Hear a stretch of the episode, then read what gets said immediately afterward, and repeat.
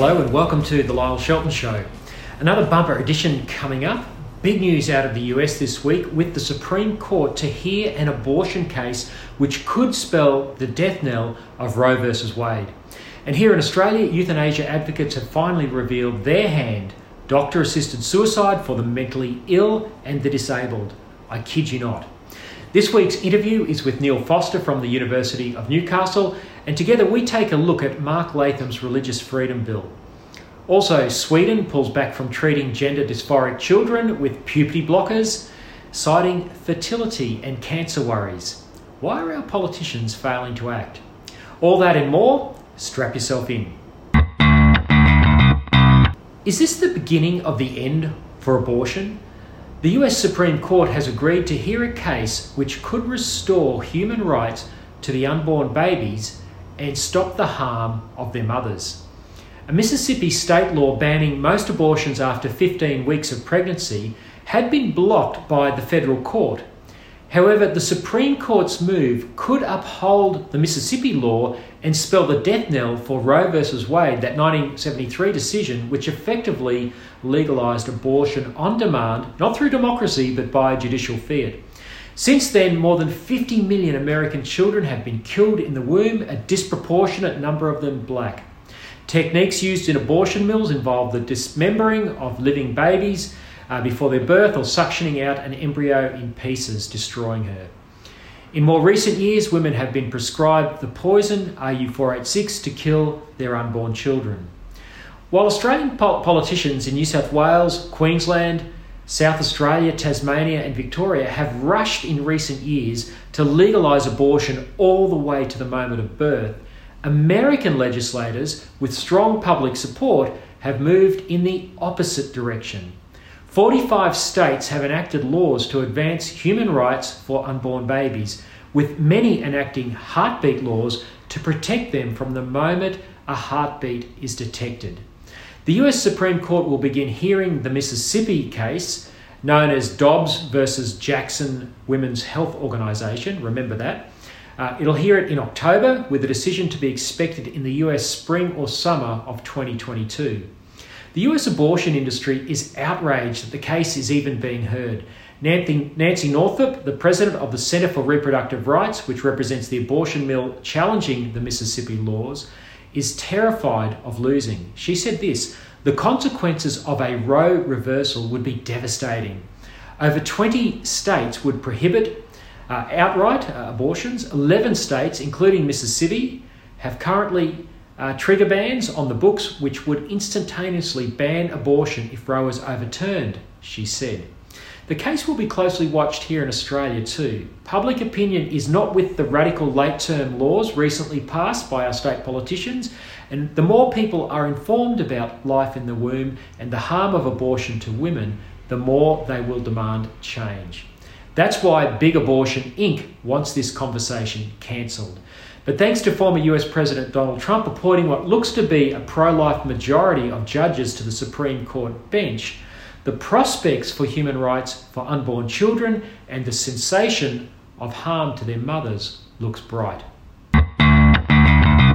Religious freedom has been on the political agenda for many years, but nothing has been settled in terms of protecting a fundamental human right which is coming under more and more pressure.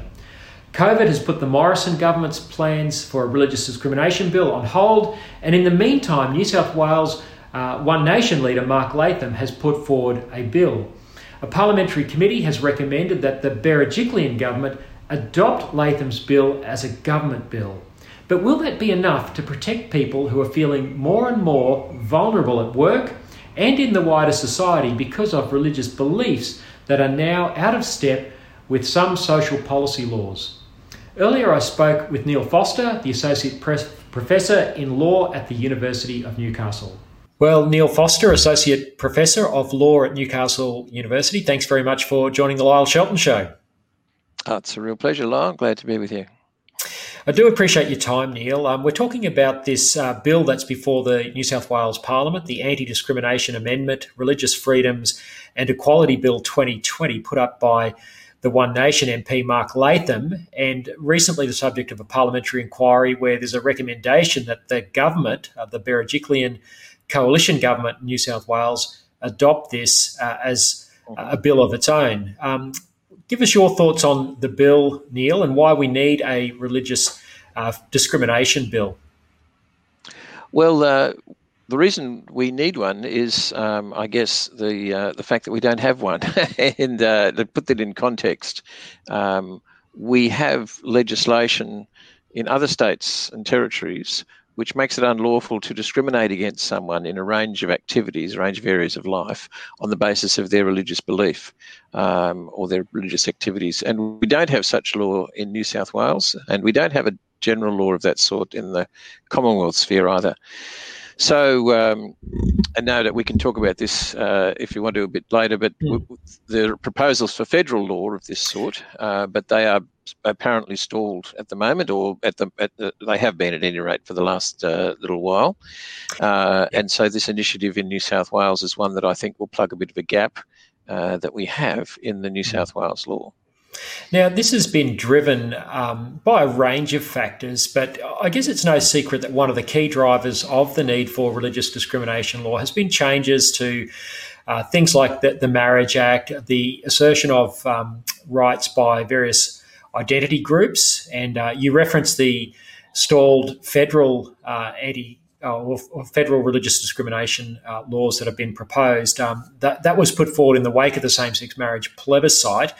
Presumably, that's been um, part of the motivation for this law in New South Wales to try and just ensure that religious freedom is not impinged on in this new uh, era where identity mm. uh, rights have been asserted and, and, and written further into law through things like the changes to the Marriage Act. Yes, that's right. And so we're in a situation now where um, historically, uh, major religions have had views and do still have views on moral issues, which uh, no longer line up with some of the, um, I guess, the orthodoxy on on moral sexual moral issues in particular mm. uh, in our broader community, and as a result, um, there comes a, a now uh, a challenge for those who want to Christian groups who want to operate in mm. accordance with their um, traditional moral principles.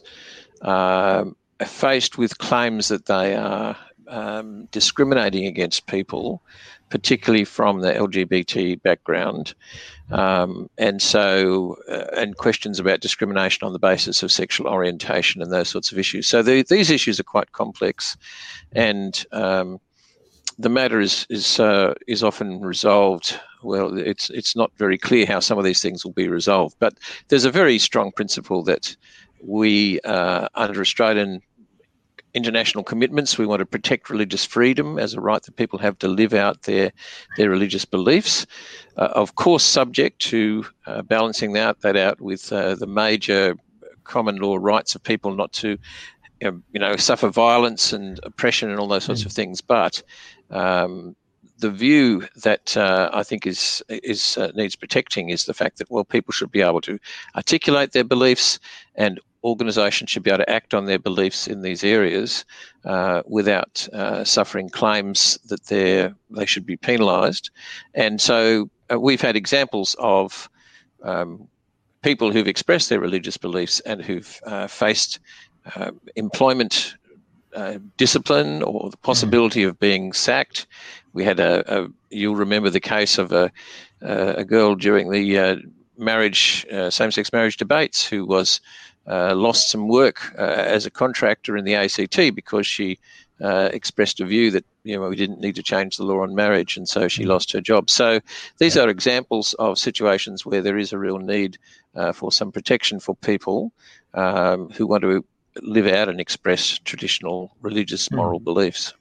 So you've gone through this bill in some detail, Neil, and you've blogged about it. Uh, you've made a submission to the parliamentary inquiry. Are you confident that um, what's proposed in this bill will protect people like uh, that young woman you referenced who lost her job during the marriage campaign? Will it protect people like uh, Archbishop Julian Porteous? Uh, to use a, a Tasmanian example, but if, if something like this happened here in New South Wales, where a priest or a bishop or a pastor was disseminating teaching, Christian teaching, or, or for that matter, an imam disseminating Muslim teaching on marriage, i.e., that it's between one man and one, one woman, that they wouldn't then attract uh, legal action against them. Uh, would, would, this bill protect those sort of circumstances as well? So uh, it generally seems to be a pretty good um, piece of legislation. Uh, there are some um, fine, there's some fine tuning that I think could be done. Um, and in particular, the way that it's been supported by the parliamentary committee um, isn't perfect. There's uh, a particular issue around how you define a religious belief or activity and whether you exclude things that are um, unlawful. Uh, now, on, on, in a general, from a general position, of course, we don't want to provide protection for people who want to use religion to execute violence on others or anything like that, mm. or to, you know, practices such as female genital mutilation, which, mm. are, which are sometimes justified on religious grounds. These are clearly beyond the bounds of what should be protected. Um, but uh, there are uh, there's laws and there's laws, and so uh, if we just have a general exclusion of religious belief from un, un, uh, un, as as not you know contrary to the law, we might subject that to local council bylaws or something like that. So there needs to be a more yep. thoughtful definition of what are the exclusions. Um, so, so, so of, lawful, just to pick you up on that point, mm. so the, the vulnerability there, particularly for, for Christian people, and I don't think there'd be too much in the Christian faith that would likely to fall foul of, of the law, Christianity being the, the fountain of Western civilization or a big contributor to it and to Australia's uh, greatness as a nation.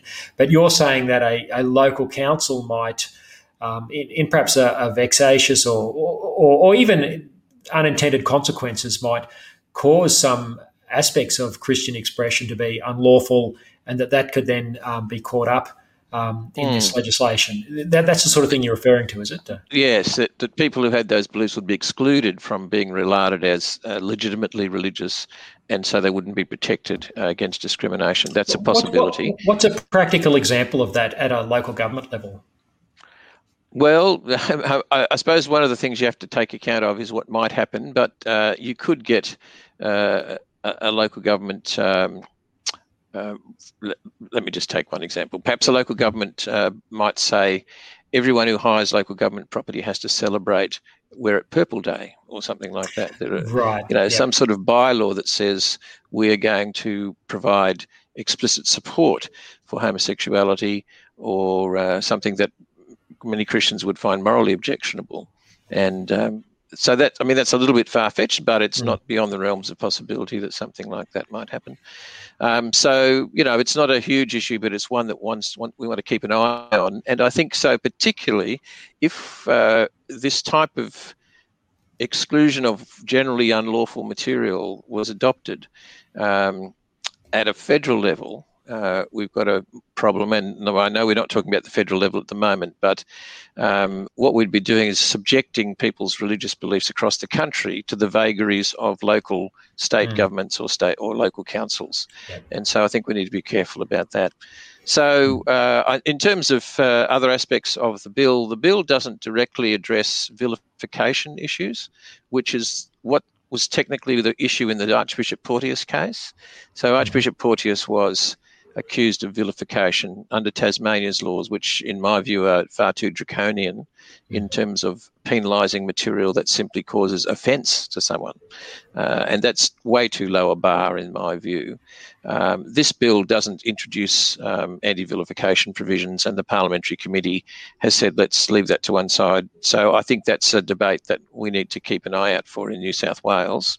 We don't have um, we don't have a low bar for vilification in New South Wales, which is a good thing, and we so ju- to just to be, don't. Mm. So just to be clear on that, uh, Neil, uh, an Archbishop Porteous case where a priest, an, an imam, or someone was teaching about uh, their religious view on marriage, that it's between a man and a woman, and that mm-hmm. would exclude same-sex marriage, they wouldn't necessarily be protected under this proposed new law. Is that is that what you're saying? Uh, that there's still more work to be done in that space?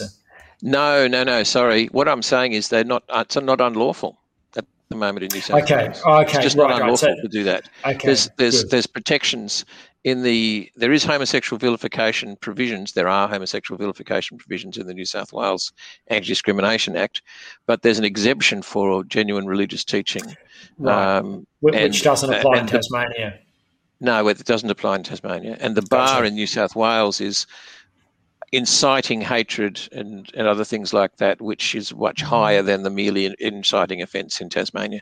So what I'm saying is, when I say the bill doesn't deal with it, I'd say I don't. It doesn't deal with it because it's, it's not an issue at the moment, not such an issue. Uh, yeah, and, well, uh, I might just pick you up on that though, Neil. I, and, and you're, you're the lawyer, and I'm not. But um, you know, these things are very subjective, and I I get that here in New South Wales the bar isn't as low as it is in Tasmania with with offence, but um, I, I, mean, I've seen activists um, make all sorts of claims about inciting hatred. Uh, I, I, could just imagine if if someone was um, teaching uh, the Christian or Muslim view on marriage, that that could be construed as inciting hatred and therefore fall foul of um, the existing Anti Discrimination Act of 1977. Uh, is that, you know, am I drawing too long a bow there? Look, it's possible. I, I agree with you that it's possible that uh, someone could try and make that argument and it might be accepted at a, well, without being too pointed, it might be accepted at a tribunal level. Mm. Um, I uh, I don't think it would be accepted when a court came to look at it. But yeah. but having said that, as well as the inciting hatred bar in New South Wales, we do actually have an exemption, a specific defence that the statement has been made in the course of religious instruction, mm. and so there would be some more protection to, to be clear, you know, uh, if a preacher wants to get up in their church and to preach the truth of the Bible, they would be exempted under New South Wales law. And yeah. people teaching scripture in schools and things are also subject to that. So, I mean, it's not. Uh, so one could always talk about the need, the possibility of improving the law, mm. but I don't think it's in too bad a state at the moment. Um, but I, I, appreciate that uh, we we won't know how it will unfold until we see uh, as we go on, how these things get interpreted in the tribunals and the courts. Yeah, and this is the problem because it's these tribunals um, that uh, create a, a, legal process, which can often be the punishment. And um, I wasn't necessarily going to bring my particular circumstance into this interview, but it, it may be relevant given what we've just been discussing. Uh, as you'd be aware, I'm facing a uh, an anti discrimination case uh, that's been instigated against me in the state of Queensland, where I was formerly living and mm. I've been accused of inciting hatred under the Queensland Anti Discrimination Act because I wrote a blog post that said that drag queens reading to children were dangerous role models for children. And I, I gave a rationale for that. Now, um, I, in one sense, that's not a, necessarily a, religious view, um, but, but nonetheless, I'm being dragged through uh, the courts uh, and mm. tribunals as a result of this. Does this bill um, provide any protection for people like myself uh, should should something like that occur here in New South Wales? My recollection is that the bill itself doesn't touch the vilification provisions, mm. and so uh, one could argue that more work ought to be done in that area. Uh, the bill itself is particularly concerned about detrimental treatment of people on the basis of their religion mm. rather than directly addressing the vilification yeah and speech issues. Um. So uh, one could uh, suggest, and I'm sure it's possible to make a perfectly good argument that the New South Wales provisions about vilification need to be looked at more closely. Yeah. Um, but that's not dealt with in the bill that was put forward by uh, Mr. Latham. So this bill should give um, people who are working for a corporation or the, the government. Uh, it's particularly generally big companies, uh, what, what, we, what is colloquially referred to now as woke corporates or government departments, where people might fear for their employment if they express uh, a Christian or a Muslim view about mm. marriage and biology. So, so this this is really covering those people with um, a layer of protection that, that currently doesn't exist. Yes, it provides. That's right. Thank you. That's a good point. It, it provides protection for people who mm. are facing uh, detriment in their employment um, and in other areas uh, because of their religious beliefs, mm. and um, it's uh, it's useful from that point of view. Uh, it, it, will provide both practical help mm. and it sends a signal uh, that the New South Wales community uh, doesn't think it's a great idea to allow people to be discriminated against on the basis of their religious beliefs, yeah. whether those are Christian, Muslim, Jewish, mm. whatever the nature of the religious, religious beliefs. Yeah, or simply a non-religious belief, as the case may be. pardon me, for many people. Um, Neil, you mentioned in your commentary uh, on this New South Wales bill, you, you, you referenced and you, you, touched on it earlier in this interview, the um, the federal scene and the um, attempt by the Morrison government to bring in a religious discrimination bill federally. You, you said there's been some criticism of that that's been uh, exaggerated and unjustified. Can you just elaborate on what you mean by that? I think the the federal bill um, is again designed to fill a gap that's there in the federal sphere. Uh, we have protection against discrimination on uh, four limited grounds under federal law at the moment um, sex, race, age, and disability. Um, there's no general protection for people against the sort of detrimental treatment that they might suffer on the basis of their religion. Um, and the recommendation of this came through from the Ruddock Committee. Um, I think it was a sensible recommendation, and the legislation that's been developing um, is sensible uh, piece of legislation. It doesn't. Um, uh, sometimes what's been said is that it somehow gives priority to religious people, but the fact is it, it's part of a suite of things that protect different groups of people in society. Mm. It doesn't, uh, and it contains these clauses that balance out uh, mm. different interests that are involved. Um, and so I think it is a generally uh, worthwhile piece of legislation, and it also the federal law attempts to specifically clarify that things like, well, the Tasmanian Section 17, mm. which is mm. behind Archbishop Porteous's um, case, uh, shouldn't uh, operate to mm. Um, interfere with people's religious beliefs. So. I think in general, it's uh, it's a worthwhile piece of legislation. It's it's not radical. It's sensible. It's it's a model that's represented all over the Western world. We have laws of this sort in relation to preventing religious discrimination in the United States, in the UK, around Europe. It's a very sensible sort of piece of legislation and one that I think it would be well worthwhile revisiting and for the government to come back and start uh, getting some movement on this. Uh, given that we understand, of course, COVID intervened last year, mm. lots of stuff had to be done, but I think uh, it's well worth the government getting back in and making sure that they send the message that the, the truth is people of faith in Australia are being protected um, against the possibility that they will be treated badly on irrelevant grounds due to their mm. religion. Yeah, no, that's a really important point. And, and for viewers and listeners who perhaps don't understand why we need federal and state law, I guess the beauty of a Commonwealth law, as has been proposed by the Morrison government, is that that would then override provisions in state legislation, uh, such as the provisions which uh, Archbishop Porteous fell foul of. Hmm.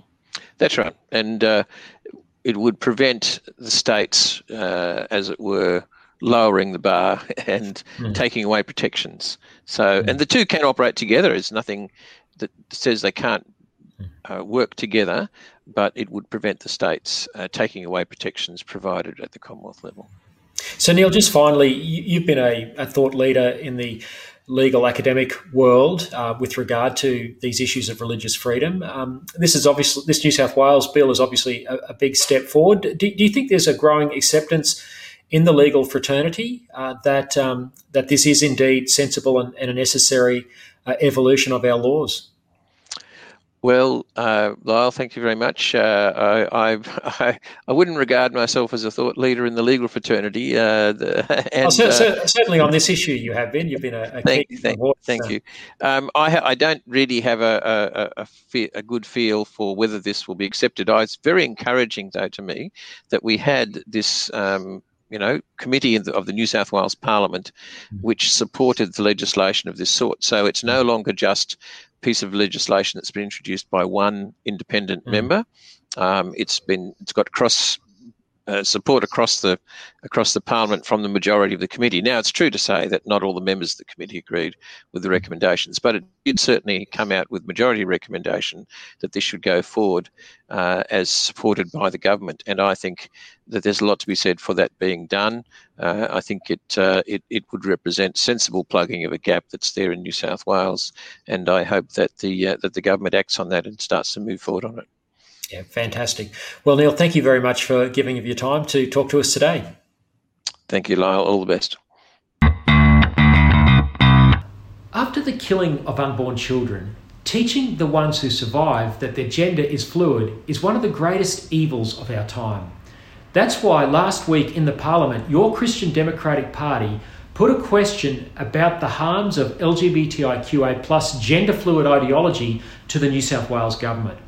Our question was prompted by news from Sweden that it is no longer routinely prescribing puberty blockers and cross sex hormones to children.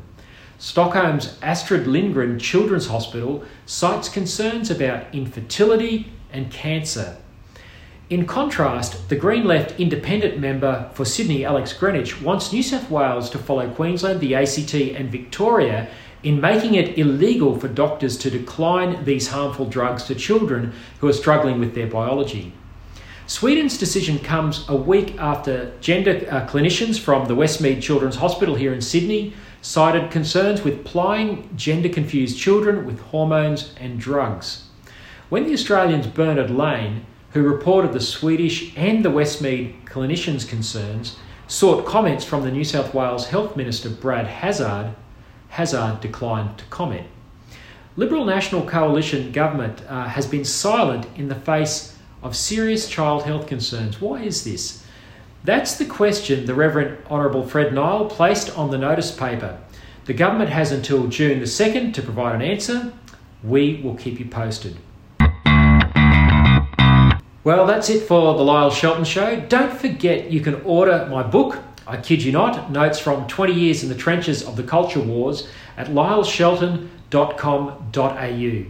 It's a behind the scenes look at how the radical left and the libertarian right has gotten away with terrible social policies right under the noses of mainstream Australians. Also, why not consider joining the Christian Democratic Party? This is not a time for sitting on the sidelines, it's a time to get in the arena. Go to cdp.org.au and click on join. We'd love to have you on board. Well, thanks for your company, and until next time, God bless. The Lyle Shelton Show is a production of The Good Sauce, hosted by Lyle Shelton. To watch, listen to, or read more content without the SJW PC fact filter, visit goodsauce.news. Good, S A U C E dot news. Become a Good Sauce supporter for exclusive access to live and unedited interview recordings, including the conversations before and after the show.